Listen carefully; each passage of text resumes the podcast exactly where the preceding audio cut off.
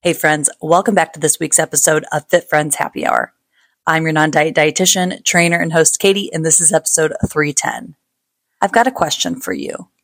What would you do if it didn't impact your weight? I want you to picture this.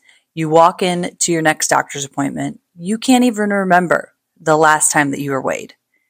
So you step on the scale, you see that number pop up, and it's neutral your feelings aren't impacted one way or the other, you feel pretty level headed. You step off the scale, you walk into that appointment, and you feel confident, ready to discuss the knee pain that you're experiencing.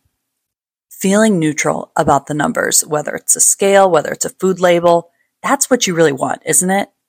Today, we're going to talk about what set point theory is, how it works, and how it can impact your health and well being.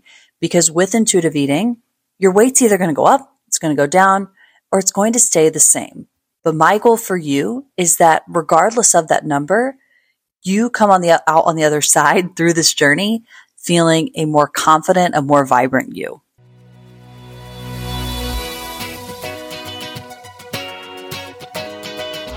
Welcome to Fit Friends Happy Hour, a podcast about all things nutrition, fitness, and life in your 20s and 30s, all from a non diet lens. I'm your host, Katie Hake, and I'm a registered dietitian nutritionist and certified personal trainer. Join me here every week as I talk with interesting people and experts from all walks of life about their relationship with food and their bodies. I'll also share my experience working with clients in my private practice to help women find food freedom and body confidence. I'm on a mission to help you stop quantifying and start living. Learn to stop measuring your success by the scale and find your fears. What is set point theory? Set point theory suggests that the body will naturally resist attempts to lose or gain weight beyond this set point. It describes how the body is genetically programmed to stay within a certain range. So even as a person loses or gains weight, their body's going to compensate to try to get back into that set point range. It's estimated that the average person's set point can vary by 10 to 20 pounds, which I have definitely seen with clients in my private practice over the years. However, it can be definitely a larger range, especially if you have been dieting or you're a chronic dieter. You've dieted for many years. Your weight's gone up and down. Think about it.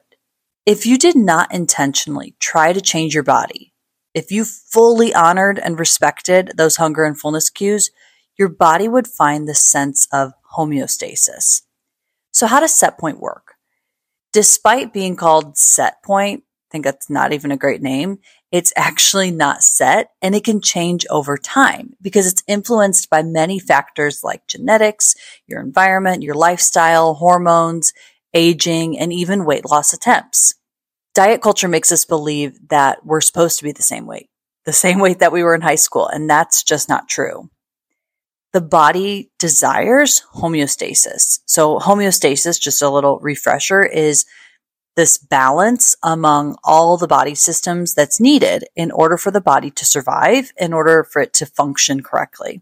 So when you try to manipulate or control your weight, this basically causes chaos and your body fights back to regain that control and to keep your weight within its genetically programmed set point range. So what happens when you restrict, right? Or when you're trying to lower your set point, you're trying to lose weight. The metabolic rate decreases, aka your body burns less calories at rest. It needs less energy. It gets more efficient. It's smarter, but that doesn't work in your favor if the goal is to lose weight, right? What also happens when we restrict is that your thyroid activity decreases. And this is also related to metabolism leptin, the fullness hormone, that actually decreases while the ghrelin, hunger hormone, actually increases. And so with that ghrelin increasing, your metabolism lowering, there's a desire for, you know, higher calorie, more energy dense foods that increases. So biologically, your body is too freaking smart. Because if you were starving, your body's like loud, giving you cues to feed me because it wants to get back to that set point range. It wants homeostasis. This is why the majority of people who diet, they gain the weight back and then some. That's because the body increases weight a little bit higher each time to protect itself from future attempts of you messing with the thermostat. With every dieting attempt, the rate of weight loss slows down. And I've seen this in practice, but maybe you've seen it with your own experience as well. Over time, chronic dieting increases your set point weight range and those biological responses we just talked about kick in, even though you're at a higher weight than usual.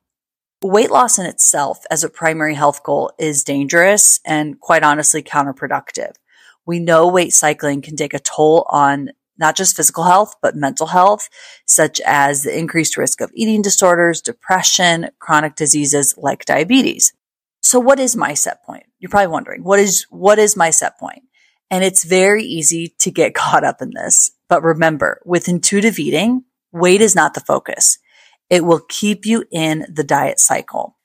Just know that when you eat based on your internal cues and you stop resisting, you stop trying to interfere with your biology by dieting, you will eventually get within your set point range. You might gain weight when you introduce foods that you've restricted for so long, but thanks to habituation, this goes away.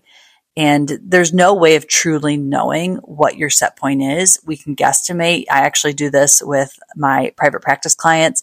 You know, in my notes, we kind of, I kind of guesstimate based on their history, based on where they're at, where they've been, their activity levels, right? All these different things. We've got a pretty good idea of what the range is. And over time, you know, going through the reboot boot camp, they tend to get closer to that range. But again, there's so many factors that you know, we don't have a crystal ball. We, we can't know for sure. So how do you overcome the challenges and the obstacles? Because acknowledging and accepting your set point can be challenging, especially if you have a history of disordered eating or chronic dieting, because the unknown is scary. And if you're feeling like, but I need to lose weight, I want you to know that that is okay and that is totally normal. At the end of the day, you're the boss. You know, you get to decide. You have body autonomy. You get to decide if you want to pursue weight loss. But I challenge you today to get curious about why the weight is so important.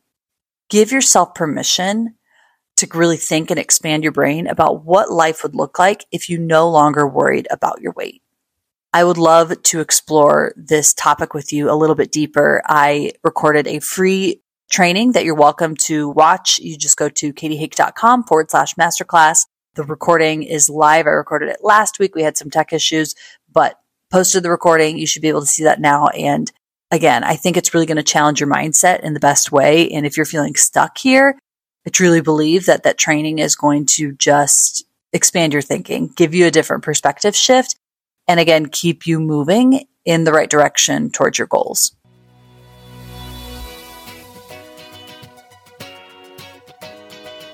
Thanks for listening to this episode of Fit Friends Happy Hour. If you liked this episode, don't forget to share it with a friend. You can subscribe or follow wherever you listen to podcasts. You can also find us on Instagram and Facebook at Fit Friends Happy Hour. Talk to you next time.